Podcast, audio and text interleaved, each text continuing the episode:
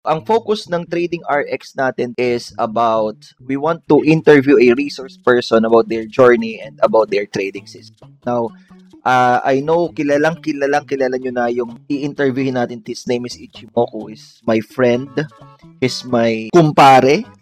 Ba, inaanak natin yung anak. And also one of my teachers when it comes to trading. Mind you guys, some of the concepts that I use in my Fibonacci way of trading is nanggaling kay Ichimoku. A bit trivia lang ano, a bit trivia lang kasi majority of my students alam kung ano yung how how I use uh, Fibonacci ano. And when it comes naman to support and resistances, Ichiboku yung nag-share sa akin ng power of confluences the word confluence, sa kanya ko nakuha yon and then shinare ko sa mga past students ko sa ZFT and sa mga current students ko sa mga seminars natin ngayon. Yung word na confluence and it's very powerful. Kay Ichimoku natin nakuha yun guys. Ganun katindi yan. Ichimoku. Now, he's one of my teachers and marami na rin siyang mga naging students right now. Tahimik lang yan guys, pero napaka-lupit niya. Napaka-lupit niyan mag uh, mag-trade and mag-mentor. So, we're gonna interview him about his journey and about his trading system. And I hope uh, nandito kayo from start to finish. Thank you for showing up. As we all, always say, 80% of success is showing up. So, anyway, uh, ready ka ba ngayon sa mga maha- ready ka ba ma-hot seat ngayon? Mga kapanaligs natin, okay. Brad? Kita ko kita ko yung mga tanong eh. Medyo pinagpapawisan ako habang habang binabasa ko eh. Pero first of all, Brad, sigurado ako na marami gustong maging aware kung paano ka ba nag-start sa trading. Mm, yeah, maraming maraming nagtatanong kadalasan ng ganyan. And actually ang ang simula ko ng journey sa trading, yung interest nag-start pa yan uh, way back 2004 nung nagpunta ako ng Qatar. Unfortunately, hindi pa uso nun yung mga online online trading kaya wala akong magawa kundi magbasa-basa lang kung kung ano-ano. So more on theory theory. And then nakilala ko si Bo Sanchez. Hindi ko siya kakilala personally, nakita ko lang yung mga post niya, saka yung, uh, of course, yung famous book niya, di ba? Yung My Made uh, Invest in the Stock Market. So, yun na. Doon, doon ko na nakita yung CitySec online pa that time. That was way back 2010. And then I started joining his Truly Rich Club for one year.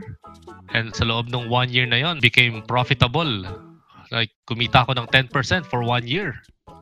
So, nakikita ko nun, tas nagbabasa ako nun yung Finance Manila, Traders Pizza, ayun pa yung mga mga forum no mga panahon na yon. Nakikita ko yung mga pagka nag-uusap-usap sila, lalaki ng mga kinikita. Sabi ko, bakit bakit ako 10% lang yung kinita ko?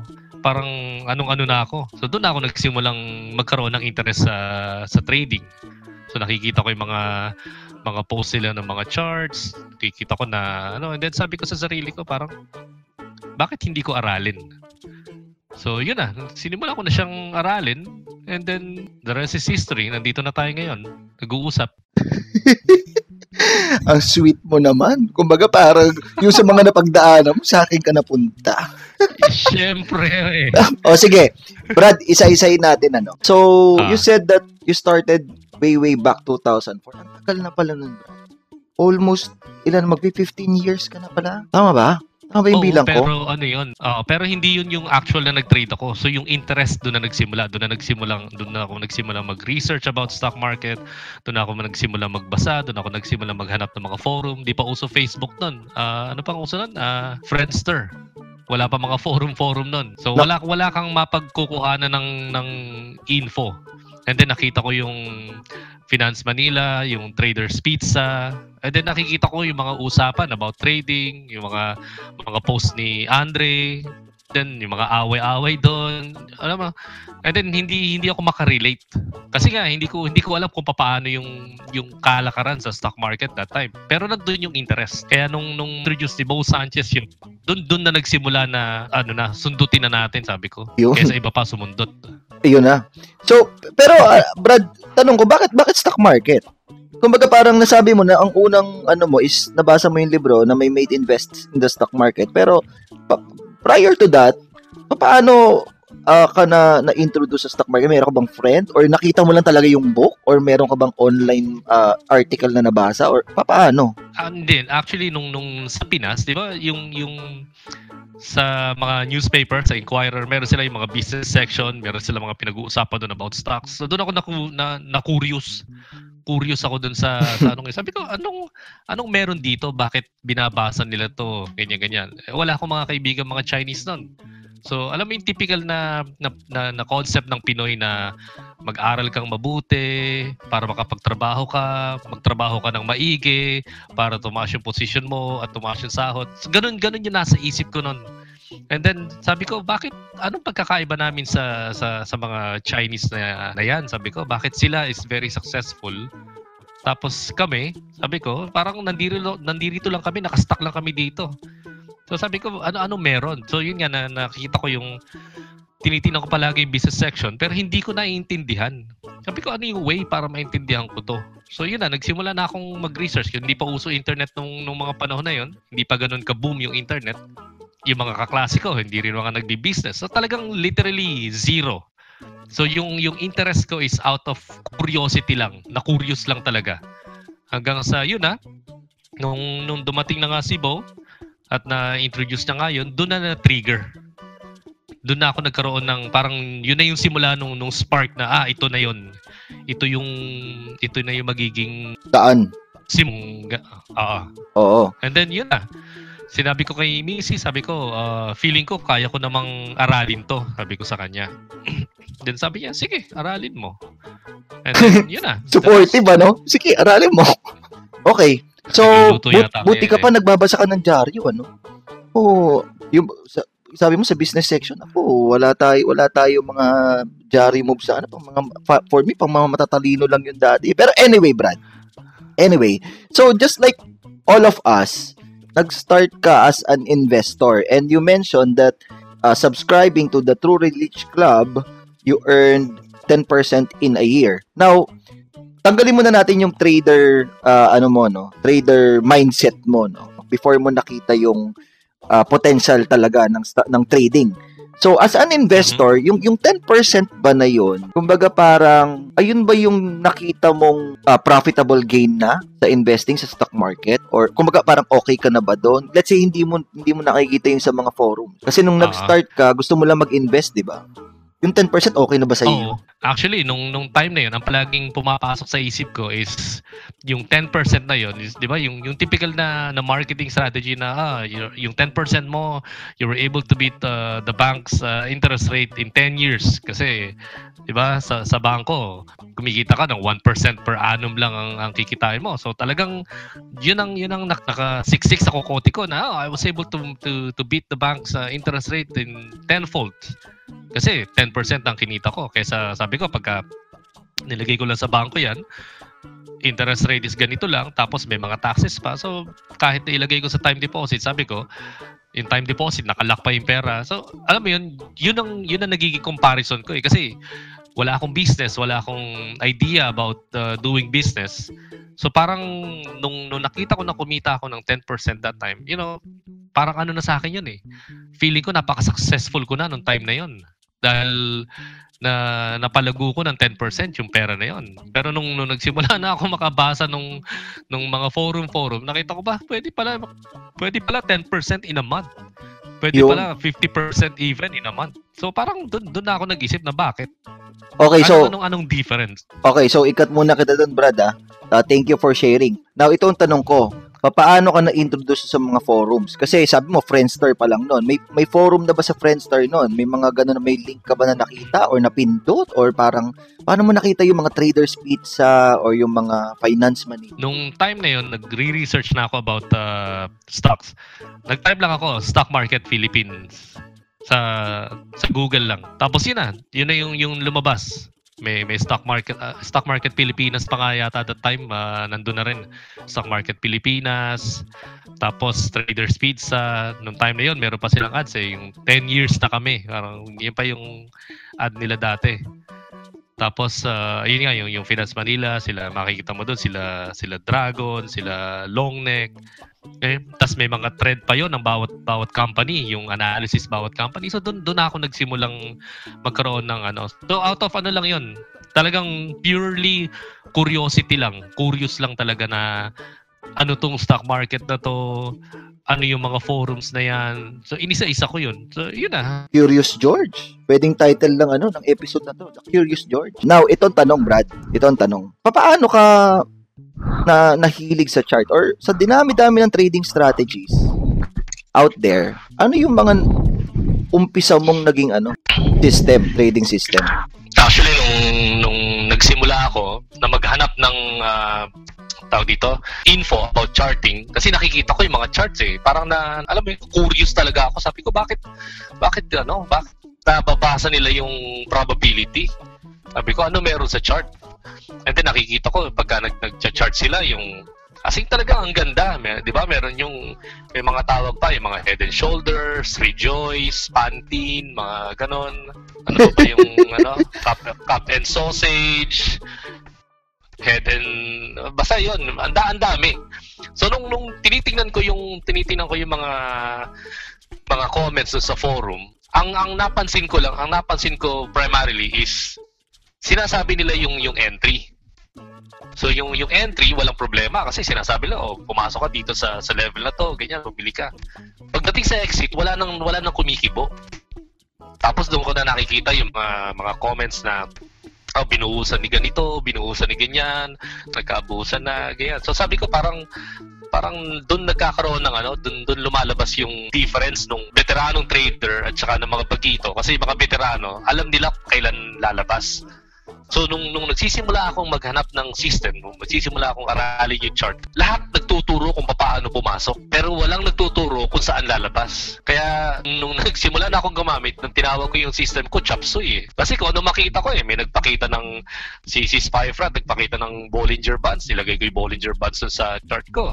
May nakita akong gumamit ng MACD babasa ko dun sa sa somewhere yung cross ng stochastics at saka ng MACD. At yung lahat siguro umabot ng 7 yung indicators ko na nanduro sa chart na napakaliit na mismo ng chart po halos karamihan indicators na. And then, dun sa mga indicators na yon minsan, papakita sa iyo lima na nagti-trigger ng sell, yung dalawa magti-trigger ng buy. Nag-iisip ako, alin ba dito susundin ko? Yung maraming sell or yung counting buy? So yun, ganoon na. Hanggang sa, sa as an engineer, parang pumasok sa ano ko is, kailangan, kailangan magkaroon ng, ng process.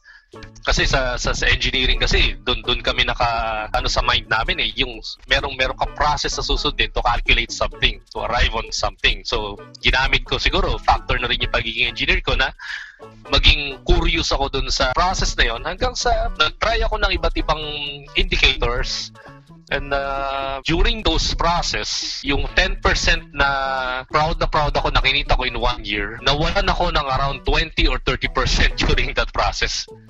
Kaya alam mo yung yung bumalik sa akin na parang sabi ko ay ito pala yung ito pala yung risk involved dun sa activity na ganyan hindi pala ganun kadali dahil ba makikita ko puro mga post ng gains, puro mga sinasabi na kumita ng ganito. So, yun ang hindi ko nakikita nung time na yun. Kaya sabi ko, kailangan kong improve yung sarili ko.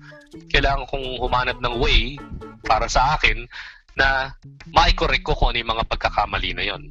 And then, yun, naghanap na ako ng iba't ibang mga mga tools, trial and error, trial and error, hanggang sa probably I, I hit the sweet spot And um, yun na, doon na pinanganak yung Fibonacci and Clouds. So mamaya pag-usapan natin yung ano about sa Fibonacci and Clouds na trading system mo.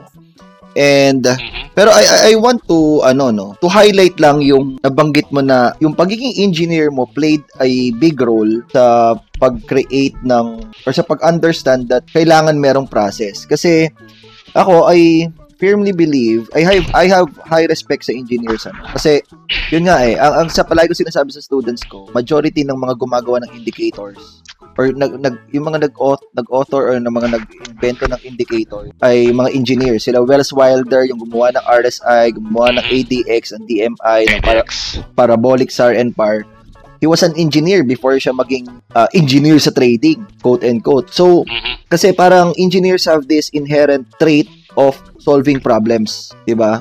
Uh, yes. sabi sabi ko nga whether kung sa ang field 'yan, ang engineer, ang role nila is to make our lives easier, whether mechanical engineer or computer engineer. Brad, meron na nga ngayon ano, parang social media engineer eh. Hindi ko na alam kung ano yung mga Oo, oh, Brad, may mga ganun na ano. So, Anyway, parang gano'n, no? Uh, making our lives easier. So, ayun pala yung naging ano, no? Let's say edge mo compared sa ibang traders na talagang simula pa lang naintindihan mo na na kailangan ng proseso para mag-succeed sa trading. Pero, along the way, pucha, naka, natalo ka pa ng 20% during that process. 30, so, 30% pa yun. Oy, 30% pala. So, teka lang ha, isa, isa, isa-amarize ko lang sa isip ko. Nung investor ka, nanalo ka ng 10% in one year. Ditong yes. trader ka na or chartist ka na, natalo ka agad ng 30%. In the course of ilang months yan? Mga 4 5 months siguro yun. O, yung 5 months. So, in in 5 months, natalo ka kaagad. So ano yung parang naging ano kasi that's actually big kung 30% sa portfolio ano. Ano yung parang naging ano? Oo, malaki talaga. How did you go about ang, that ano struggle? Ang nangyari nung time na yun kasi nga puro trial and error eh. May makikita ko na halimbawa, sinabi na may nakita ko isang indicator, mo nakita ko si Spy nag-post siya about Bollinger Band, ganyan-ganyan. Te-testing ko ngayon yun. Siguro mga one or twice, pag hindi pag hindi umepekto sa akin, lipat ako ng iba ng ng ibang strategy. So ganun yung nangyayari sa akin. Papalit-palit ako, hindi hindi ako tumatagal siguro ng isang buwan na meron ako isang strategy na talagang mag-stick ako. So sabi ko, ah hindi hindi tama to para sa akin. So ganun na nangyari. Kasi ang daming ang dami kong mga combination ng ginawa ginawa. Kaya ang tawag ko nga sa, pag binabalikan ko yung past uh, na nagsimula ako, ang tawag ko dun sa ano ko is uh, chop suey strategy dahil kung ano na lang yung mapulot ko. May makita akong ADX, may makita akong RSI, may makita akong ganito. As in talagang isa, ipapasok ko. Ngayon, kung paano gamitin, doon na, doon na nagkakaroon ng pagkakaiba. Kasi ako, kung ano na lang ang makita ko eh. Pag hindi umubra sa akin, tapon ko, lipat ako ng ganito. And then, imi-mix and match ko siya hanggang sa dumarating yung point na yung trading ko is base na dun sa by way of voting dun sa indicators alin ang pinakamaraming trigger ng sell versus trigger ng buy. So, as in, puro ganun na lang. Kaya hindi ko na-realize noon na kinakailangan pala na mag-stick ka dun sa, sa isang trading practice para malaman mo talaga kung ano yung uh, strength and weakness nito. Kasi wala, wala akong mentor noong time na yun. Talagang pag pumunta ka dun sa forum, walang magtuturo sa'yo. Suplado pa yung mga tao nung mga panahon na yun na bahala ka sa buhay mo dyan. So, ang ginagawa ko noon is tinitinan ko yung binibigay nila na recommendation and then aaralin ko sa chart. Ano yung indicator na nakita nila? Bakit nila sinabi na ito may potential? So, yun. Sabi ko nga, naging factor siguro yung engineering uh, background ko dahil sa amin sa engineering, ang emphasis ng engineer is more on analysis. So, hindi hindi kami nagkakabisa ng, di ba, katulad ng sa mga iba't ibang kurso na o kakabisaduhin mo ganito, ganito, ganyan. So, sa, sa engineers, bibigyan ka ng isang scenario, i-analyze mo kung paano ka mag-arrive doon sa solution na yan. At tama yung solution. Hindi hindi porke na nagawa mo yung procedure, eh tama na yung kaagad. So, yun, maraming maraming trial and error nangyari kung saan saan ako humanap ng iba't ibang tools. Nakita ko si Jen Gubag pa noon. Eh, bilib na bilib ako dun sa sa harmonics niya. Pero hindi ko naiintindihan nung time na yon. So, yun, basically, yung, yung struggle ko noon during that time, which which led to that considerable losses, dahil hindi ako nag stick dun sa isang system, and papalit-palit lang ako. Kung ano lang yung makita ko, kukunin ko. Pag hindi umubra sa akin, tapon ko. Lipat ako sa ganito.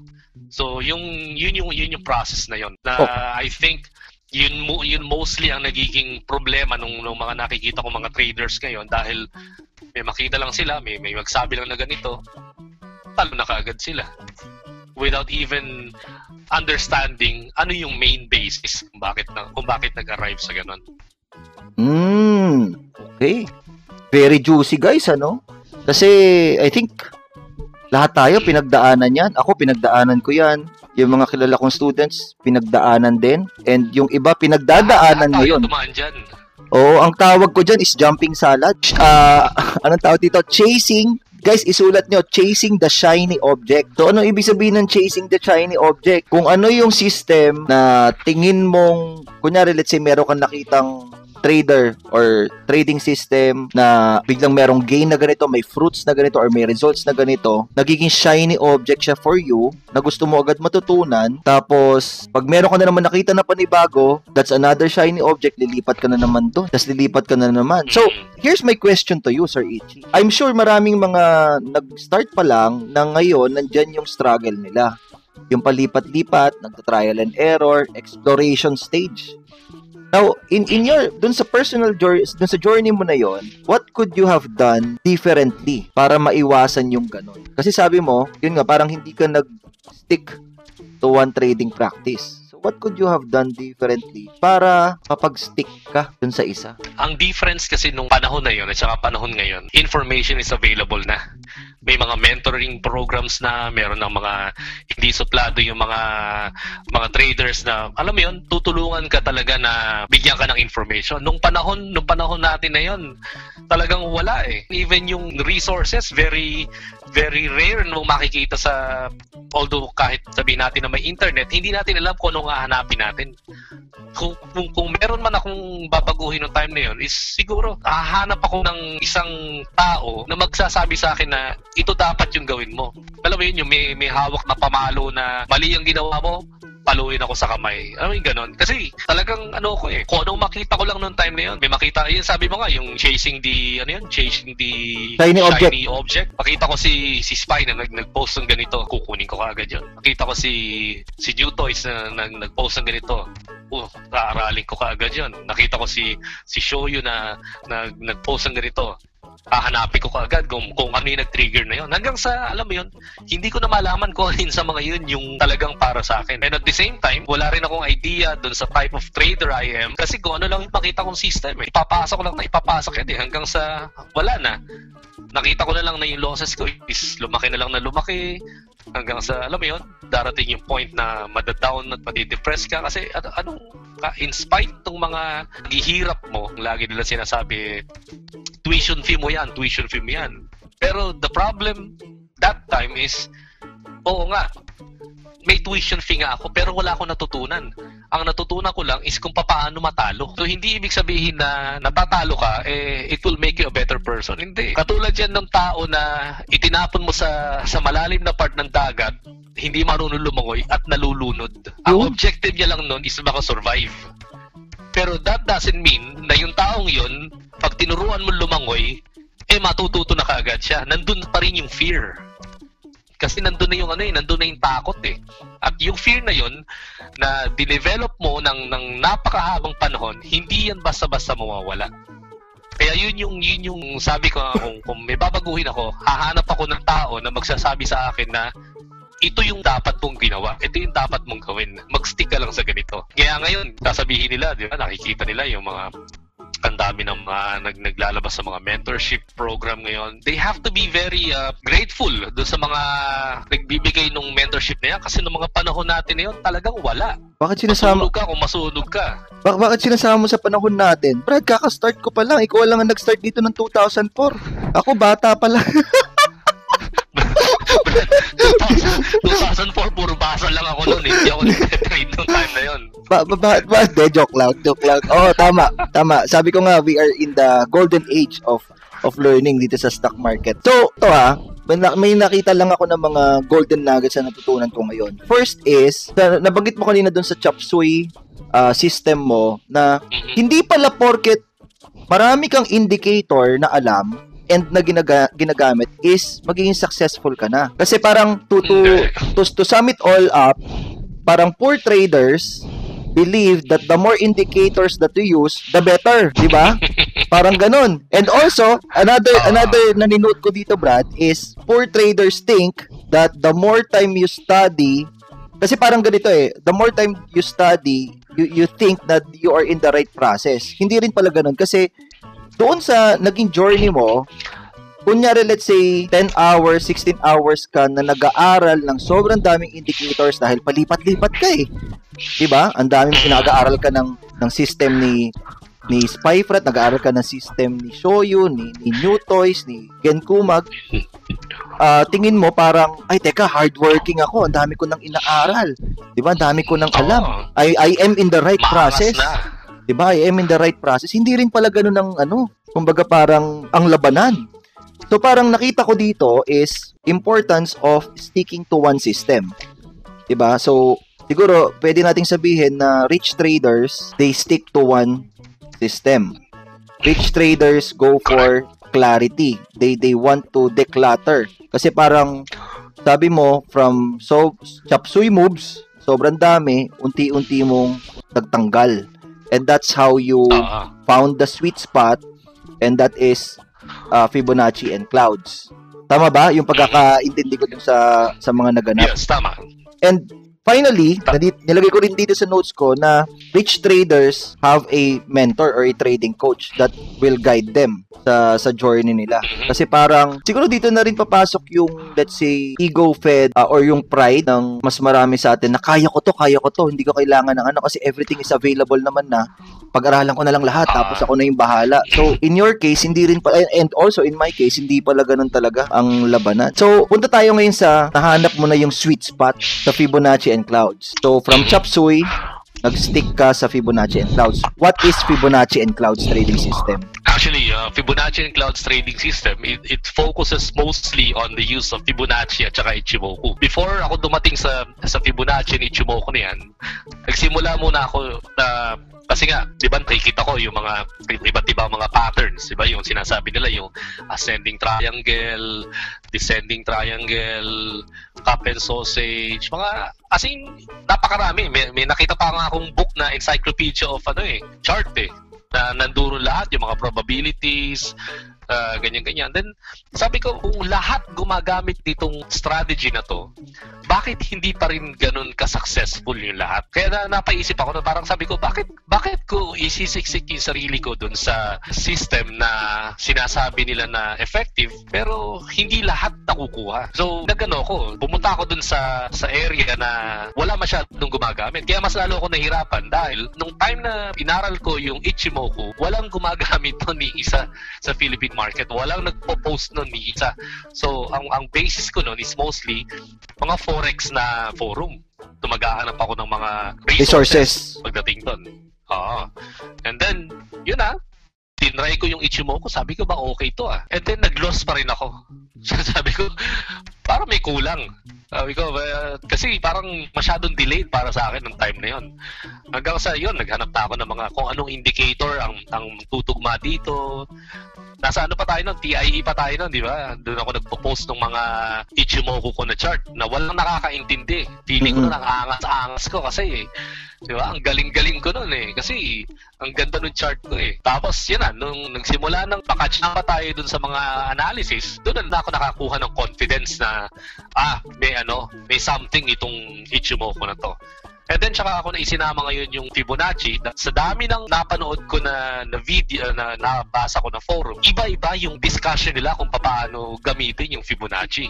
So dun, dun ako nag-focus for six months while using yung Ichimoku, nag-focus ako 6 months, inaral ko lang yung yung Fibonacci. Hindi ako nagte-trade using Fibonacci, pero ang ginagawa ko is gumagawa ako ng write-ups na ano yung mga ano yung mga kailangan ko i-consider pagdating sa Fibonacci. Hanggang sa tinatry ko ng tinatry. And then dun dun ko nga nakita nga yung yung sinabi mo nga kanina, yung confluence ng Fibonacci ka ng Ichimoku. So, yun na. Nung, nung nakita ko na yung, yung dalawa, sabi ko, may, may something itong dalawa dahil Ichimoku is more on forward-looking tapos yung Fibonacci is advanced din ng ano niya. So sabi ko medyo nagtutugma itong dalawang to. And then yun na. Doon na nagsimula. Nagkakwento-kwentuhan na tayo noon sa sa chat. Ano yung chat room natin na 2012 pa yata yung chat room natin na yun. Hanggang ngayon buhay pa. And then yun na. Wala nang wala nang atrasan. Doon na pinanganak si Ichimoku, doon na pinanganak si ano pa pangalan mo noon? Bad trader ka pa noon, di ba?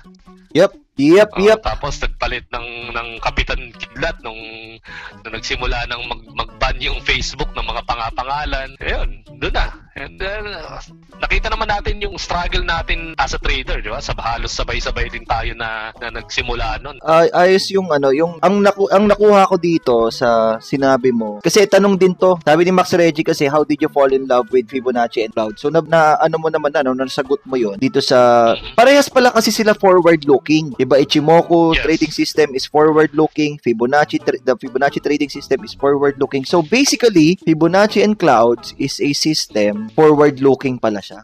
Yun pala yung Oh, ano. hindi hindi siya hindi mo predict yung future pero i- ifo-forecast mo yung probability before the price even happen. So hindi siya katulad nung 'di ba yung maglalagay ng mga plot ng cup and sausage na sinasabi nila okay itong cup nitong sausage na to dapat is less than 50% nung Fibonacci and then pa-plot mo ito yung perceived na target price. So hindi ganoon kasi the difference with that using Fibonacci and clouds sa Fibonacci and clouds yung support and resistance na ginagamit natin is dynamic, nagbabago. Hindi siya naka-fix lang dun sa isang level of resistance. So depending on the type of trader you are, kung ano yung choice mo na strategy na gawin, doon magbabase yung basis ng support and resistance mo. So maia-apply mo ngayon, makikita mo ngayon yung risk versus the reward before you even place your trade. So by identifying that, manage mo yung risk mo na kung sa tingin mo na masyadong mataas yung risk compared sa reward, of course, pero kating-kati ka na i-trade, syempre, as part of risk management, maglalagay ka ng, ng small portion lang. And then kung sa tingin mo na mas mataas yung reward compared sa risk, then pwede mo nang taasan yung risk mo. Ganon, ganon, ano. Kasi katulad ng ginagawa nga namin dito sa Facta, yung Fibonacci and Ichimoku is only the icing on the cake. Yan lang yung maliit na part ng program. Hindi, hindi yan yung focus ng program. Kaya yung Fibonacci, Ichimoku, available yan sa sa internet. Madali yung resources na yan. Pero yung, yung strategy on how to use that, risk management, portfolio management, madalang mo makikita yan. Yun pala ang ano, ang reason behind Fibonacci and Cloud. Now, nabanggit mo yung fakta, no? Mhm. Nabanggit mo yung fakta. Can you tell us something about fakta? Yung Facta is actually an academy na namin ni, ni Charles na gawin dahil nga we want to focus on developing a trader gamit yung yung system and at the same time baguhin yung mindset kasi most of the time na makikita mo uh, may mga mag-o-offer ng mga technical analysis na, na klase. Nakafocus lang yan sa technical analysis. Wala wala dyan yung risk psychology ng trading paano ma-identify yung yung risk and reward paano mo paano yung portfolio management paano yung risk management. Wala yung mga yan. Kung kung kukunin mo yan separate yan. So dito sabi nga ni, ni Charles pagsamahin na natin para at least isang package na yan. Pag pumasok yung trader dun sa sa academy lalabas siya kumpleto na yung kumpleto na yung knowledge niya hindi lang dun sa technicals. Sabi mo nga yung di ba yung tangibles. Dahil yung intangibles comprises of almost 90% ng required para maging successful ka as a trader. Kahit sabihin pa natin sabi mo nga kanina kahit sabihin pa natin na alam mo lahat ng indicators na naimbento sa larangan ng technical analysis, that doesn't mean na magagamit mo lahat yan and that doesn't mean na magiging successful ka. It all boils down doon sa execution and execution will be part of yung trading psychology mo. And trading psychology, hindi mo yan ma-measure, hindi mo yan kayang bigyan ng value, kaya nagiging siyang, kaya yun nga, yung term mo nga doon is intangibles, kailangan mo yung i-develop sa sarili mo. So kung katulad nga ng example niyan is, yung swimmer na nalunod, kahit sabihin pa natin na alam niyang mag-butterfly, that doesn't mean na kapag pumunta siya dun sa deep end ng dagat, eh kaya niya nang lumangoy ng ganun. Hindi, kasi nandun na yung fear. At yung fear na yon ang kinakailangan niyang baguhin. Yung fear na yon. Pero how do you face that fear? So kailangan mo nang malaman ano yung mga iba't ibang klase ng fear na kinakaharap mo and alamin mo kung ano yung root cause nun. That's the only way na mababago mo yung mindset mo. So, not because alam mo yung technical analysis, eh, magsasucceed ka na. Hindi. The intangibles plays a major part pagdating sa trading. application. So parang concepts versus application. It doesn't mean na kung alam mo yung theories, kaya mo rin siyang i-take into action. So, gandang analogy nung sa swimming, ano? Kasi meron akong analogy din dyan. Ang sa akin naman is bungee jumping. Kasi alam ng lahat na I'm really afraid of heights. Takot kasi ako ma-fall. Talaga? Oh, Brad. Hindi ko alam yun. Di ba? Alam, alam na alam mo yan.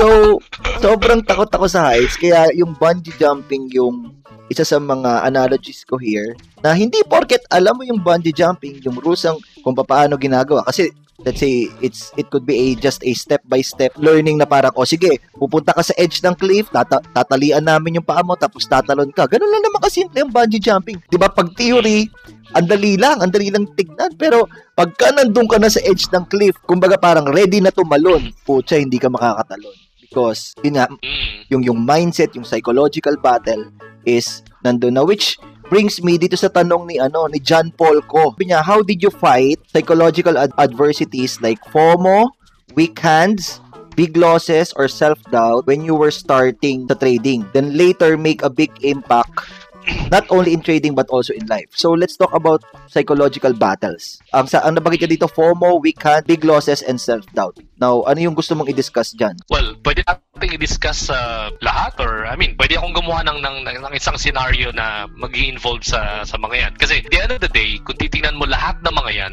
yung FOMO, yung weak hands, losses, self-doubt, lahat ng yan, it boils down dun sa sabi ko nga kanina, pag-identify ano yung root cause. Ano ba yung root cause? Bakit ka na-FOMO? Ano yung root cause? Bakit ka nagkaroon ng weak hands? Ano yung root cause? Bakit may big losses? At anong root cause? Bakit ka may self-doubt?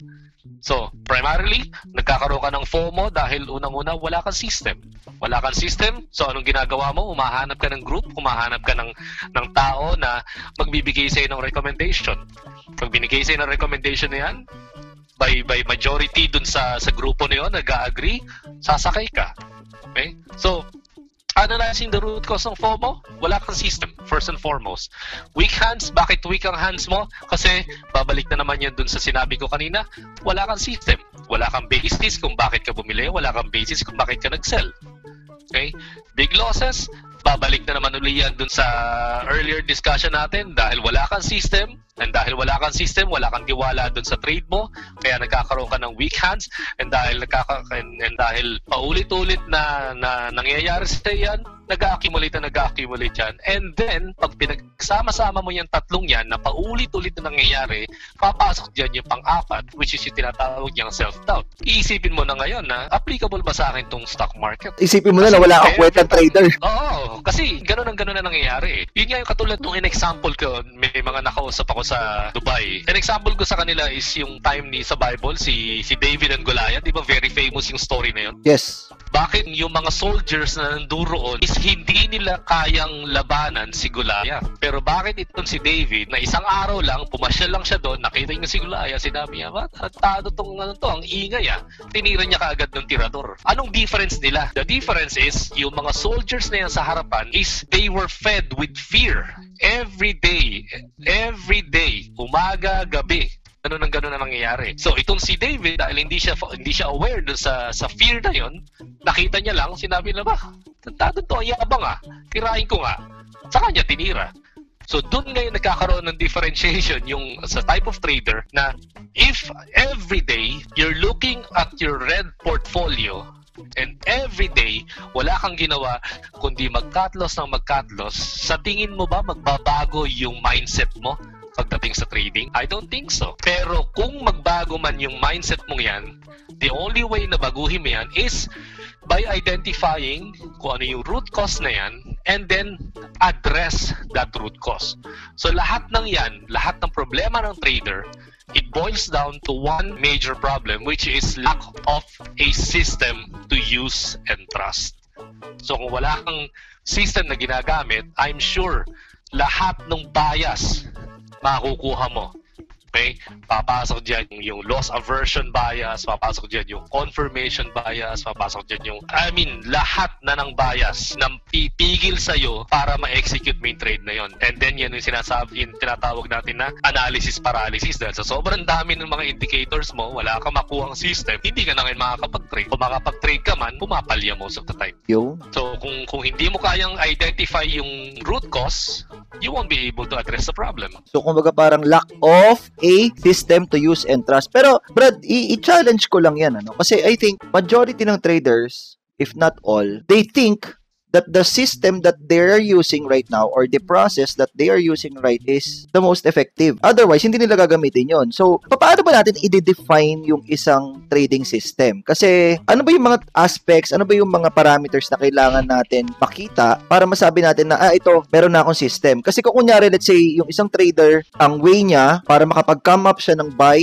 or sell decision is, uh, yun nga, nag-aral siya ng, may mga books siya na binasa, may mga vid, uh, tutorials siya na binasa, and let's say, ang nakita niya is, kunyari, yung sa cup and handle rules din, yung, yung sa flag and pennant pattern rules din. So, parang iniisip niya, ah, meron na akong system. Ito na yung ginagamit ko. Pero, bakit ang naging resulta is loss pa rin? So, he thinks na meron siyang system, 'di ba? Pero Mhm. ang nangyayari is hindi lang effective yung system niya. So, my question right now is, paano mo masasabi na pwede mo nang pagkatiwalaan or gamitin yung system na yon or kung ano man yun, kung yung paano ka magka-come up ng buy or sell decision.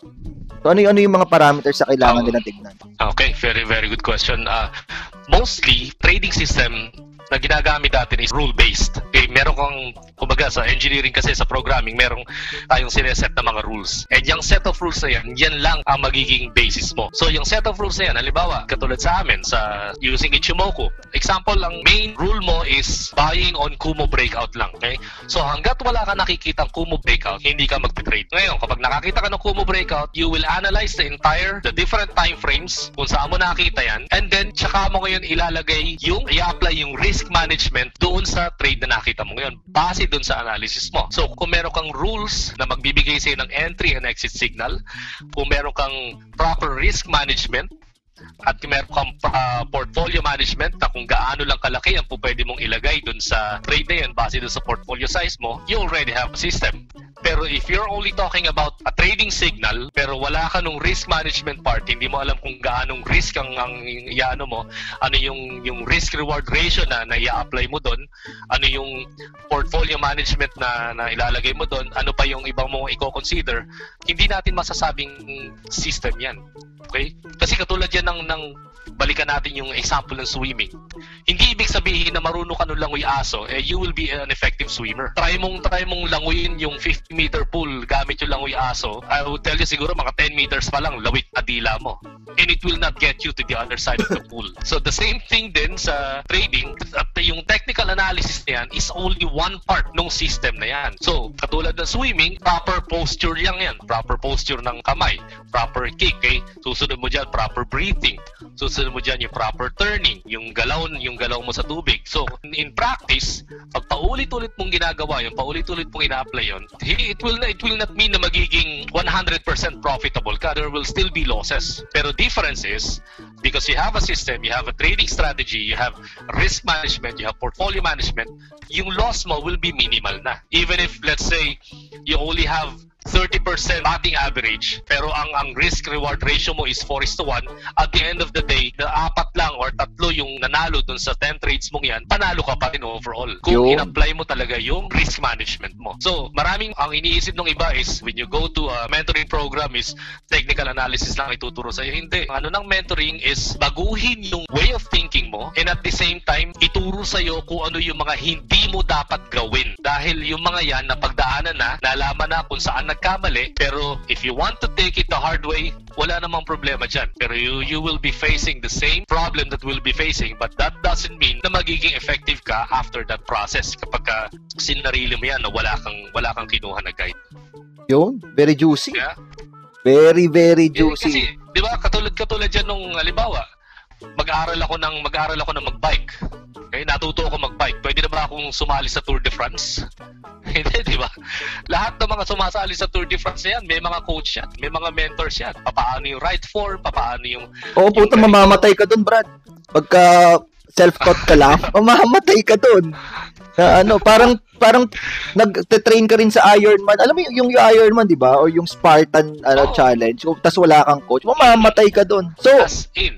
ito, Brad, ah, kanina kasi, ah, ang pinag-uusapan natin is yung kaya hin- hindi nakukuha ng mga traders yung results na yung results na gusto nila is because they lack a system to use and trust. But mahalaga pala kapag ka meron kang system, meron ka din dapat rules. And isa sa isa sa nakuha ko na hindi lang pala porket meron ka ng system for your entry and exit signals for your buy and sell signals, eh matatawag mo na siya na, na winning system. Kasi hindi lang pala dun yung the way of trading. Kumbaga para ka Oo. manalo is meron ka rin dapat system for portfolio management, a system for risk management, a system for let's say psychological management or or mindset. So ibig sabihin pala Brad, it's not ang problema is uh, it's not actually the lack of system but kulang kulang yung Kulang. kulang Brad, kulang yung system kasi yes, meron nga silang system for entries and exit signals pero sa portfolio management, risk management and psychological ano, wala na sila doon.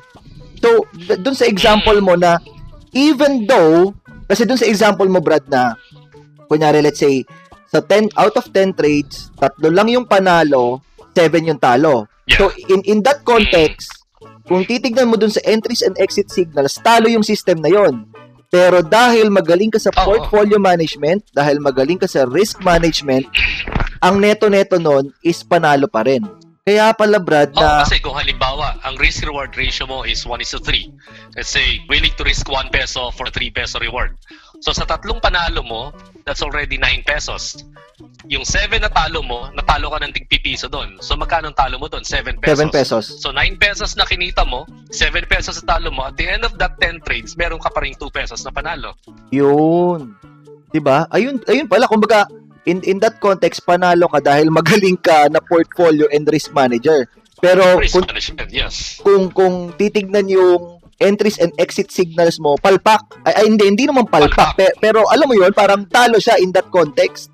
So, kumbaga parang it's Oo, having a holistic system na will encompass everything na para magkaroon ng magandang resulta sa trading. So, for me, parang ang lumalabas is it's better to lose with the system than to win without a system. Diba? Kasi Yes. parang if you will win without a system, mukhang pachamba-chamba ka lang eh. Pero if you will lose with a system, Precisely. 'di ba? Somehow in in the near future, sooner or later, pwede ka maging consistent kasi meron ka na system for entries and exits, meron ka na system for portfolio management, risk management, etc. So parang just to summarize ano, to have a system is magkaroon ka ng rules sa lahat ng 'yon. 'Di ba? And sinabi mo rin na it's also important to know what not to do. 'Di ba? Hindi 'yun lang yung what to do. So very juicy. Very juicy. So magaling, maganda yung tanong ni ano, John Paul ko. Now, dito mer merong ano no, merong question dito. Si si Alex Reyes naman, Brad. Sabi ni Alex Reyes, as an OFW, a mentor, busy in your work, and having a different time zone in the Philippine stock market, what normally is your strategy sa stock picking? Kasi talking about systems, di ba, itong stock picking strategies, pasok na rin naman doon. So, siguro may mga rules ka rin for this. What strategy can you re- recommend for us, OFW? So, I, I'm sure maraming mga nakikinig ngayon na nasa kabilang dako ng mundo na iba yung time zone nila sa Philippines. So, siguro makakatulong sa kanila yung anong sagot mo, sir?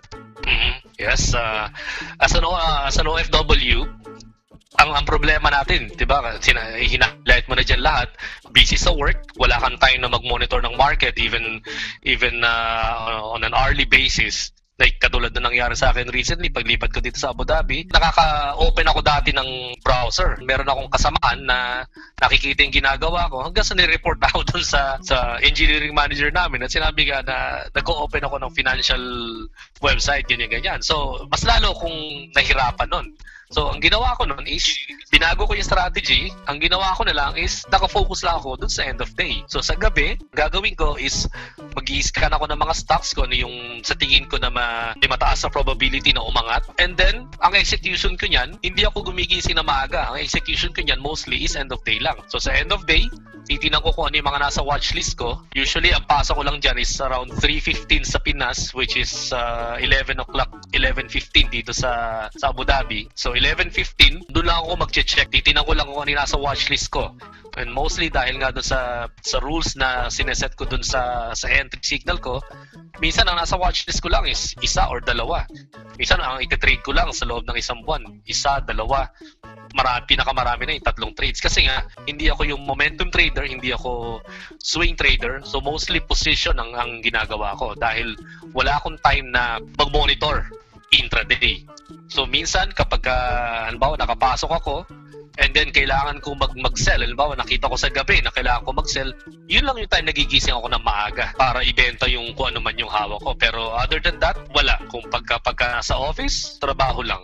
Di ba? Tanda mo nung nagpunta ka dito, nung kailan ka ba nagpunta dito? March? March. Di ba? Nag, nagsimula lang tayo mag-trade. Anong oras na? 11 o'clock na Mm-mm. tulog pa nga ako nung bumaba ka no, di ba? So, yung mag yung the, the entire morning na yun, wala tayong wala tayong ginawang trade nun.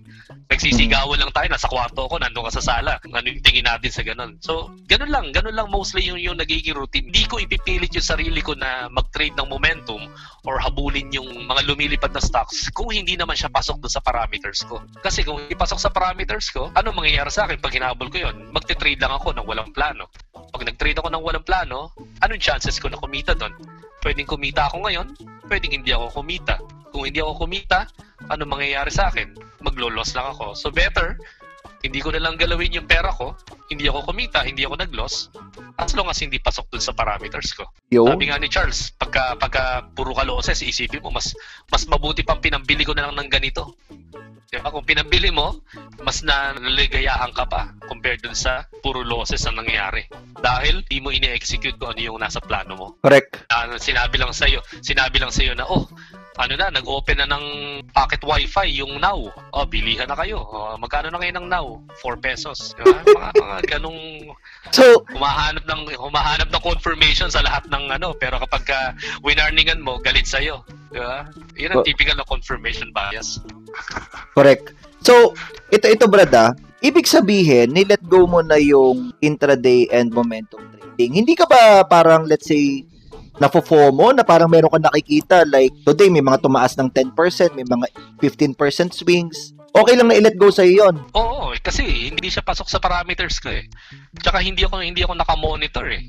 Pero kung kung naka-monitor ako at hindi ko 'yun nakuha at nasa parameters ko 'yun, doon sumasama yung loob ko. Pero Mm. hanggat hanggat naka-focus ka kasi doon sa sa strategy mo na ito lang yung gagawin mong strategy. So halimbawa, kasi yung sa sa account ko, meron ako account na pang technical bounce lang. Meron ako account na pang trend following lang. May account ako na pang swing or kung may available ako na oras. Hindi ko iti-trade yung iba't ibang yon sa, sa halo-halo. So kung halimbawa, nakita ko lang nga yung scanning ko is technical bounce lang. So yung isang account lang na yun ang gagamitin ko. Technical bounce lang. Wala akong pakialam doon sa dalawa. Kahit sabihin pa natin na mataas yung probability nito, hindi ko hindi ko ano kasi yun ang naka naka-program sa akin. Ito lang ang gagawin ko, ito lang yung susundin ko, ito lang yung yung risk na i-allocate ko kasi ito lang yung nasa system na i-apply ko.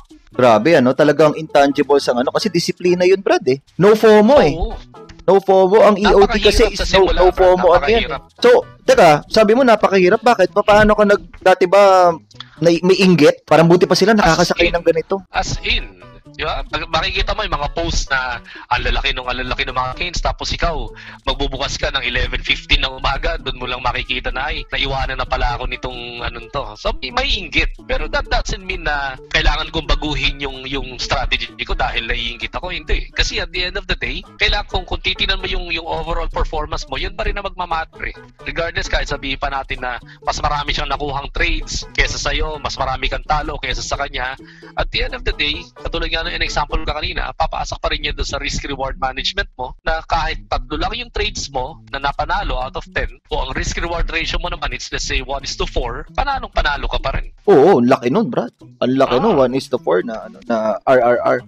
So, ito ah, from from what I'm learning right now, napapansin ko rin na karamihan kasi ng traders is ganito yung mindset. They think that momentum trading or intraday trading is the way. Di ba? Ganun mag-isip yung mga poor traders. Poor traders also think that EOD is for losers. Di ba? From what I'm learning right now, di ba, rich traders think that any strategy is effective as long as you will make it effective to you. Di ba? Kasi parang dyan na rin papasok yung mga jumping salad na parang dahil wala kang disiplina ah, at initially ang dinecide mo for you is trend following ka tapos biglang nakita mo sila lodi-lodi mo na ganito na nag, nagpo-post ng mga nasakyan nila yung bounce na ganito intraday and ano tapos lilipat ka na rin doon pero hindi mo naman talaga alam yung nangyayari behind the scenes. So parang the right FOMO pala will only apply if it's within your parameters. Ibig Yes. sabihin, Ibig sabihin, if wala sa parameters mo, tapos hindi mo nasakyan, pero feeling mo na FOMO ka,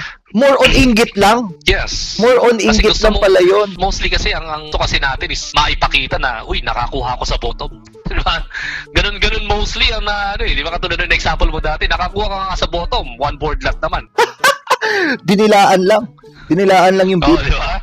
at least maipakita mo, uy, butya, nakakuha ako, nandun ako sa, nandun ako sa bottom.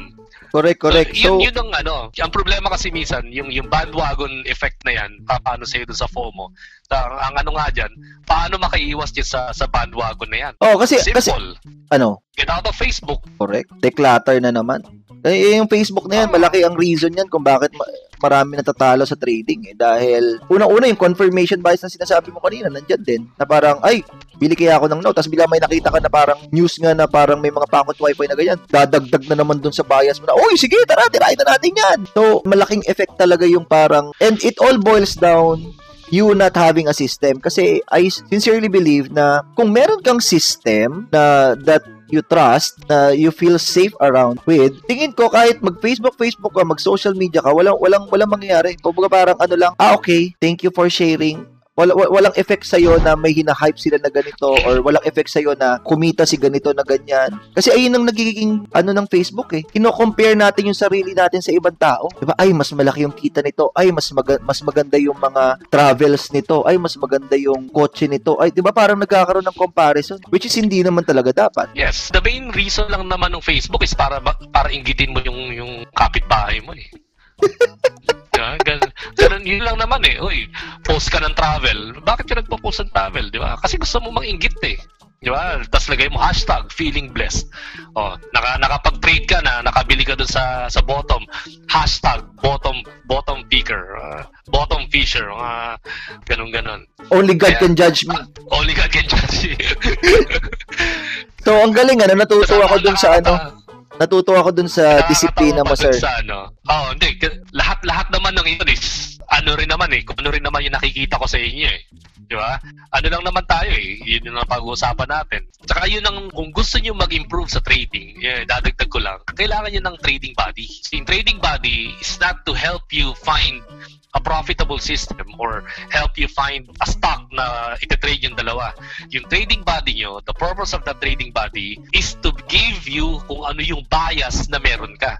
So kung halimbawa may tinitrade ka, katulad nga ng example natin kanina, yung now, na nakikita mo na super bearish na, and then bigla naglabas ng press release yung, yung presidente, and then meron isang group na nagsasabi na hold lang, okay, talo ka na't lahat eh, bakit ngayon ka pa mag-ano, and then naglabas sila ng ads na naman na, na merong pocket wifi na ni-release, and then saka mo sinabi na kahit na pabagsak yung price base doon sa technicals, eh, bibili ka pa rin dahil sa dami ng mga lumabas yun. So yung trading body mo, yan yung, mag, yan yung sasampal sa'yo, nasasabihin mo, tara tarantado ka. Mali na nga yung, negative na nga yung kalalabasan doon sa technicals ng dahil sa mga yan, tsaka ka pabibili. So yun, hindi hindi siya more on buying na isi-synchronize yung buying yun, oy, bili tayong ganito, sabay tayo, hindi ganon. So talagang iano lang, ibalik ka lang doon sa ulirat mo if yung yung bias mo is ano na umakaliwas na dun sa sa, sa trading rules na sinet mo. Correct, correct. Kasi parang napapansin ko rin, Brad, ano, na 'di ba sa, sa stock market trading, meron learning stage and then meron ding yung execution stage na yung application mo ng concepts. Now, during the learning stage, napaka ma-pride talaga and napaka ego fed ng mga tao in a way na hindi ko kailangan ng tulong mo, hindi ko kailangan ng coach, hindi ko kailangan ng mentor, I can learn this on my own. Pero during the execution stage, uh, sir, okay pa po bumili ng now? Uh, sir, biglang kailangan na ng tulong ng hinayupak. Di ba? Oh, parang ang sarap sabihin, oh, akala ko ba hindi mo kailangan ng tulong? Akala ko ba everything is available in the internet? O di mag- mag-search ka rin ng records ng note sa internet? Huwag ka magtanong sa akin. Di parang ganun, from, from, nagiging humble during the execution kasi to have a, an additional confirmation doon sa bias niya. Pero during the learning stage, wala, wala kang pakialam sa'yo, hindi, hindi ko kailangan ng tulong. So, meron talagang mismatch. Eh, kung balik ka rin natin, di ba, na parang, when, when it comes to trading, kailangan nga meron kang ganyan trading body. During the learning stage, tara mag-aral tayo, i-counter check mo ko, i-double check mo yung journal ko, ano ba yung mga lapses ko, pwede mo bang tignan. At the same time, during the execution stage, ikaw na dapat yung mag-decide on your own, not face Facebook, not someone, not not truly rich crab or kung kung sinong subscription yan, at least, di ba, meron kang accountability dun sa gains and losses mo. Meron ka ng yes. system. Now, here's, uh, mer mer merong question dito, Brad. Sabi ni Mark Iban, kasi parang nakikita ko na most of the traders, they think that going full-time is the way. Di ba? If if hindi ka full-time trader, you suck, di ba? Now, ano, ano, oo, what, what are your thoughts on this? Kasi ang tanong niya, do you encourage traders to become full-time? Why or why not? Regarding dyan sa sa full-time trading na yan, napakaraming tawag dito, issue with regards to that. Kasi when you're single, walang problema dyan. Madaling mag full-time trading kasi wala kang wala kang ano eh, wala kang iintindihing responsibilidad eh, kundi sarili mo lang. Okay? Pero that doesn't mean that you're successful. Ganon din sa pag may pamilya ka, hindi ka full-time trader, that doesn't mean na successful ka. Yung success, yung success kasi is dependent dun sa tao. Hindi ka successful base dun sa uh, hindi cage, eh. anong anong term dun? Parameters or yung yung success kasi is personal, subjective 'yan. So kung halimbawa para sa akin, sinabi ko na as long as kumikita ako, okay? may nagbabayad ng tuition ng mga anak ko, kumikita yung ano yung, ano yung term doon sa kumikita ng ano, kalimutan term doon. Ang ano, networking. Mo yun, ah, offline, offline ba yan? Ano offline? offline, ano ba tawag? Nakalimutan ko yung tawag. Basta yung hindi, hindi siya galing dun sa dun sa sahod mo. Sideline. Ano? Hindi, Second source of sideline. income. Second source of income. Ah. Oh, yun, yung multiple sources of income. Kasi i- i- ang, ang, ang example na, na iniisip ko palagi dyan is yung uh, aeroplano. Di ba? Yung aeroplano, kung isa lang yung pakpak niyan, ang tendency is sideways lang ang, ang galaw niyan. Pag tinanggal mo yung pakpak na yon, pabagsak lang. Ngayon, kung dalawa yung pakpak niyan, mababalanse mo yan. Bawo yung hélice ng isang pakpak ay mawala, hindi hindi ka magtutuloy-tuloy na babagsak. Kung kumikita ka naman sa trading, and at the same time, hindi naman nakakasagabal sa trabaho mo, kumikita, sumasahod ka, may nagbabayad ng bills mo dahil galing doon sa sahod mo, and gusto mo yung ginagawa mo, bakit mo kinakailangan mag full-time? Kung halimbawa naman hindi ka komportable doon sa trabaho mo, kaya ayaw mo yung trabaho mo, and then kumikita ka naman talaga doon sa trading, then pwede mo i-consider na mag full-time ka. Pero it's a personal choice. Hindi ko i-encourage kayo na gawin nyo na end result yung pagiging full-time trader. Yung pagiging full-time trader is not the end result. Full becoming a full-time trader is only the start of a new chapter of your life. So, sa pag, pag naging full-time trader ka na, lalo-lalo na kung may pamilya ka, merong allowances yung mga anak mo, so yun na yung pipilitin mo na i-achieve. So, kung hindi mo ma-achieve yun, halimbawa, power pangit yung trading mo for this month, paano na ngayon yung yung allowances, yung ah, Overhead sa bahay. Overhead ano. nyo for, for, for that particular month. So, always kinakailangan, merong iba't ibang sources of income. Katulad ni katulad si si Kidlat, hindi lang full-time trader yan, businessman yan. Hindi lang trading ang pinagkakakitaan yan. Hindi ko nga pinopromote yung business. eh. Hindi ko nga, wag mo, wag mo na lang eh. Hindi ko pinopromote yung bus- businesses ko dito kasi iba-iba naman ang iba naman ang markets nun. Na ano. Ah, Pero Pero yun, yun, yun ang example lang doon na not because full-time trader, ang iisipin ng iba is yun lang ang ginagawa. Hindi. correct. Okay, full-time trader, mayroong opportunity ngayon na gawin mo pa yung ibang bagay na gusto mo. Correct. And, and tama ka no, I totally agree na if you really hate your job, kumbaga parang ayaw mo na talaga doon, nag-araw-araw ka nagko-complain, edi might consider full-time trading. Pero I totally agree na yung full-time trading and yung part-time trading hindi siya measure of success. Pwede kang maging full-time trader na kumikita ka naman, pero feeling mo hindi ka successful. Pwede kang maging corporate employee or uh, under let's say a cause ng parang you, you think that you are part of a mission then you think you're successful, 'di ba? Kasi parang ganun 'yun eh. May mga kilala ako na parang they are they are doctors, they are lawyers, they are engineers. They think that they are contributing some something to the society, to the world. And that's why they love their job and that's why they're successful. So hindi porket nasa bahay ka, ah, hindi porket wala kang boss, eh successful ka na agad. Wala doon yung measure of success. And tama ka, it's very subjective. Yes. 'Di ba? Kasi tayo magkaiba tayo, alam ng lahat 'yan. Ikaw y- ako I'm a full-time trader, ikaw naman nagtatrabaho ka diyan sa UAE. And 'di ba? Hindi ng buhangin. hindi hindi kita pinagtatawanan na ay si Ichimoku ah hindi full-time trader, 'di ba? Kasi wala wala naman doon yung ano yung gauge of success. Okay? So, thank you. Thank you for for clearing that out. Yung ano kasi matagal ko na rin gustong i ano 'yan. And very juicy yung sinabi mo na hindi porket full-time trader ka is automatic magiging successful ka na. Start pa lang of your journey. Very, very juicy. Okay, so may may mga May questions. Kadalasan, kadalasan kasi yun ang misconception na na nangyayari na every time may mag-PPM sa akin, kung, kung successful ka na sa trading, bakit hindi ka pa mag hindi ka pa mag full time? Bakit ako mag full time? Eh kumikita naman ako. Bakit ko puputulin yung income stream ko kung gusto ko naman yung ginagawa ko? Correct. Correct. Yun, yun yung yun yung keyword doon. Gusto ko naman yung ginagawa. ko. And para para mo na rin sinabi doon sa isang ano na panay complain, eh bakit ka pa nag-stay dyan sa work mo? Kung panay ka rin naman ng complain. Eh may mga may mga friends ako na ganun, Brad. Five years na silang nagko-complain. Five years na nakadraft yung resignation letter nila. Hindi nila maipasa for some reason. Napakahirap pumasok pagka ganun. Araw-araw, napakabigat Oo. sa pakiramdam. Dragging lahat lahat ng kibot parang mali na sa'yo, 'di ba? Hindi ka na parang you're not contributing to the company, you're also not contributing to your success, uh, you're not contributing to the customers of that company. So, kumbaga parang ano ka, para kang salot sa lipunan kapag ka ganun. Okay, so may Di ba, mga questions nung pa ano tayo. nung- Sa nung- corporate. Nung nag, nag-work ka pa, di ba? Hmm. Taba mo nun. Enjoy na enjoy ka nun, di ba? Kailan yun? Nag-enjoy saan? Nag-work ka pa? Hindi, Nag-enjoy ka sa work ah. mo kasi taba mo nun eh. Hindi, anong tawag dito? Hindi ako nag enjoy sa work ko, Brad. Dahil galit na galit nga ako sa traffic. That's one of the reasons kung bakit ako nag-resign sa work. Dahil, yun nga, parang napansin ko, I was in sales. Tapos, di ba pagka sales ka, palipat-lipat ka ng ano eh, ng clients eh. Di ba? Parang Mm. punta ka from one place to another and then parang kunyari, let's say from QC, pupunta ako let's say kunyari ng Caloocan or ng Ortigas, sa parang tapos biglang sobrang traffic and nakikita ko na parang in the next five years magiging magbo-worsen pa yung traffic. Eh, sabi ko parang it's time to move on. Di ba? Kaya yung traffic naging malaking Nakaka-depress yung traffic sa Pinas every time umuwi ako. reason na kung bakit na ano reasons kung bakit natin ginagawa yung mga ano buti diyan sa ano walang traffic Brad Meron So- din naman, pero manageable. Hindi katulad sa atin, Brad. Pag nung may one time umuwi ako galing airport, four hours, lintek yan. galing airport. Eh wala. Ganun talaga Brad eh. Kaya dito baka mapa full time ka pag dito ka nagtrabaho.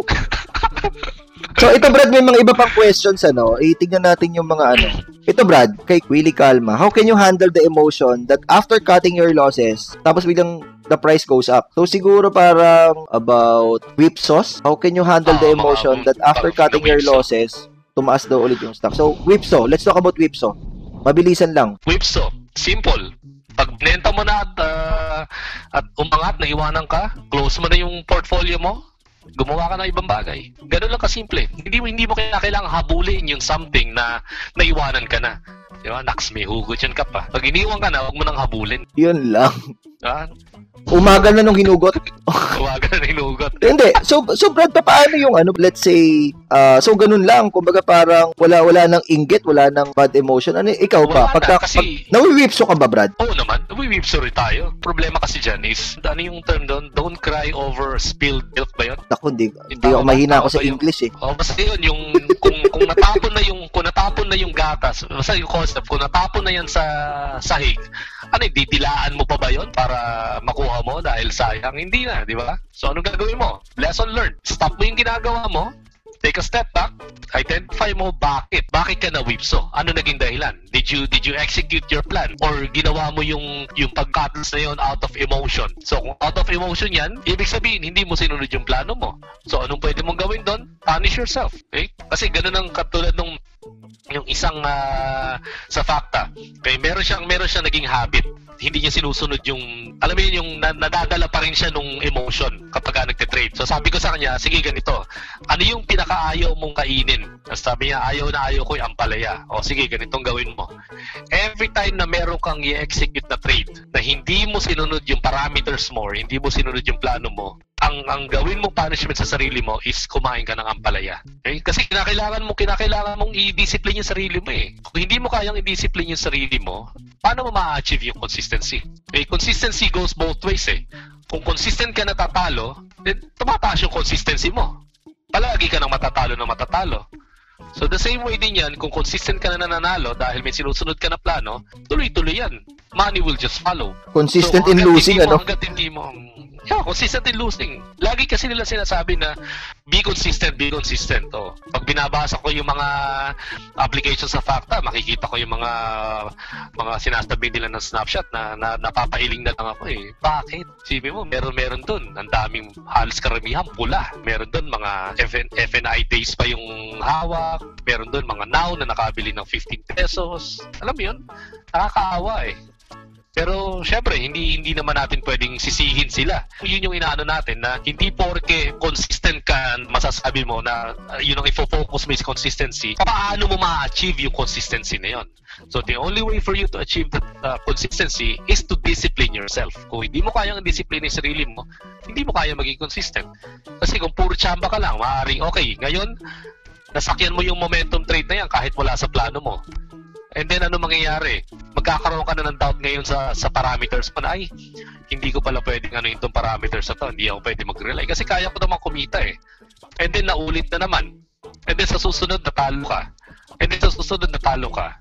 And then nanalo ka. So ah, hindi mo na kayang sundin kung ano yung rules na iseset mo. So babalik na naman ngayon yan dun sa tanong ni, ni John Paul kanina, babalik na naman yan dun sa mga problema na yon, yung psychological adversities. Andiyan na yung papasok na uli yung FOMO, andiyan na yung papasok na naman yung weak hands, and then mag-accumulate na yung mga losses mo, and then at the end of the day, babalik na naman yan, magkakaroon ka na ng doubt sa sarili mo, and then isipin mo, stock market is not for me, and so on and so forth. Oh, scam lang yan. Magdota Ah, na lang. lang yan. Oo.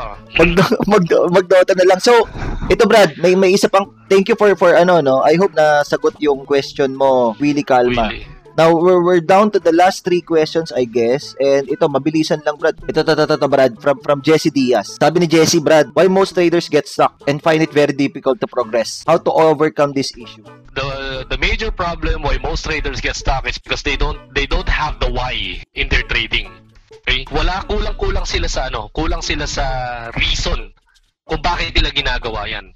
Kapag dumating kasi yung point na alam mo yon yung trading is parang hangin yan na pag wala kang hangin hindi ka mabubuhay, dun ka lalong magpupursige to make it better the next time. So, most of the time, traders, basa-basa na lang yung titirada ng trades, hindi nila i-journal kung ano yung ginagawa nila. Wala silang ah, set of rules na sinusunod, kulang sa risk management, wala silang portfolio management, as in talagang out of nowhere bigla na lang sila nagte-trade. So kapag ka ganyan ang ganyan na paulit-ulit ang ginagawa mo, you will become consistent na ganyan ka lang ng ganyan and you will become consistent na hindi makakakita ng gains for a very long time. So kung gusto mo ma-overcome yung issue na yan, address kung ano yung lacking sa'yo by journaling your trades. So kung nag-journal ka ng trades mo, nilagay mo, bumili ka sa ganito, ng ganitong price, ilagay mo doon kung ano yung emotion mo during that time. Pasakit ba ulo mo? Tatatay ka ba? As in lahat. You'll, you'll find it funny pero totoo yun. Totoo Dahil yun. when you're feeling uncomfortable, eh ito natutunan ko to kay Kapek, if you're na, if you're feeling uncomfortable, huwag kang mag-trade. Kasi lahat ng yan, lahat ng discomfort na yan, papasok yan, makaka-apekto yan sa way you judge yung ah, trade na yan. Maaaring gusto mo lang i-press yung buy button na yan kasi taing-tay ka na at gusto mo nang tumakbo sa, sa toilet. Ayaw mong maiwanan ka. Okay? ka. So ilagay mo doon na taing-tay ako kaya ako na nil- nilagay yung trade. Pag nakita mo bumagsak, ma marirealize mo, ah, hindi pala ako pwedeng mag-trade kapag taing-tay ako. Doom to fail. Ah, ganun example lang yan. Grabe, ano yun ah. Sa, sa, ah, hanap yung ganun, sa mga kumakain. hanap yung mga ano. So, Jesse Diaz. Di ba, meron, yung why mo ba, yung reasons why mo ba is matindi. Di ba, para makapag-progress ka. I hope nasagot ni Sir Ichi yun. Now, ito Brad, last question kay Ryan Banya. Sabi niya, what advice can you give to a newbie before he or she starts on stock market trading? Lagi nating sinasabi to, invest on education. It's best to educate yourself and then be prepared sa harapin mo rather than learn it the hard way. Laging sinasabi ng iba, pag nasunog ka sa stock market, tuition fee mo yan. Yes, tuition fee mo yan, pero you have to make sure na yung tuition fee mo is worth it. Mahirap kasi yung nagbayad ka ng tuition fee, tapos wala namang nagtu- nagturo sa'yo. Anong natutunan mo? Natutunan mo lang kung paano matalo. So, paano ka kikita? Paano mo makukuha? Paano mo may babalik yung tuition fee mo na yun? The same thing din, na not because you know how to drive, it means you're an effective driver. In driving, it involves all your senses, it involves most importantly your common sense to become a responsible driver. Kaya nga 'di ba, binibigyan tayo ng, ng license. It means you're you're capable of utilize all those senses, uh, aware ka dun sa mga rules ng ng kalsada and aware ka dun sa safety. So, i-apply mo, i-apply mo yung kapareho niya sa trading. When you're trading, you have to know your safety limit. Ano yung safety limit mo? You have to know when to stop your losses. To, you have to manage your risk. Kailangan mong, al- kailangan mong alamin kung ano yung sasakyan na dinadrive mo. Kailangan mong alamin kung ano yung tinitrade mo. Is it within your parameters ba? Yung pag-trade mo na yun? Yung emotions mo ba during that time na, na nagtitrade ka is within dun sa comfort zone mo? Kasi kung hindi, eh katulad lang yan na nagda-drive ka, nagalit na galit ka, ano mangyayari? Prone ka ngayon na maka-aksidente. Bakit? Kasi yung judgment mo is makaka-apekto dun sa way ng driving mo. The same way din kapag nagta-trade ka, pag galit na galit ka, or takot ka, or masama yung pakiramdam mo, makaka-apekto yan dun sa pag-execute mo ng trade. It may sound paulit-ulit, pero lagi nating sinasabi, invest on educating yourself. Katulad si, si Cap, nakikita niyo gaganyan-ganyan yan. Pero almost every country na puntahan yan, anong ginagawa niyan? nag-attend ng mga personal development seminars. Okay, pumunta yan ng India, pumunta yan ng Singapore, pumunta yan ng, ng kung saan saan para umattend. He is investing dun sa sa personal development niya. And then, ngayon, ano nangyayari? Ngayon niya nire-reap kung ano yung itinanim niya nung time na yun. Ganun din yan. If you're if you're just starting, okay, huwag kayong mag-Facebook if you're going to to trade in the stock market. And then, read a book, find a mentor, attend the seminar, ah, kung ano man ang kung ano man ang sa tingin mo na magiging effective para sa iyo.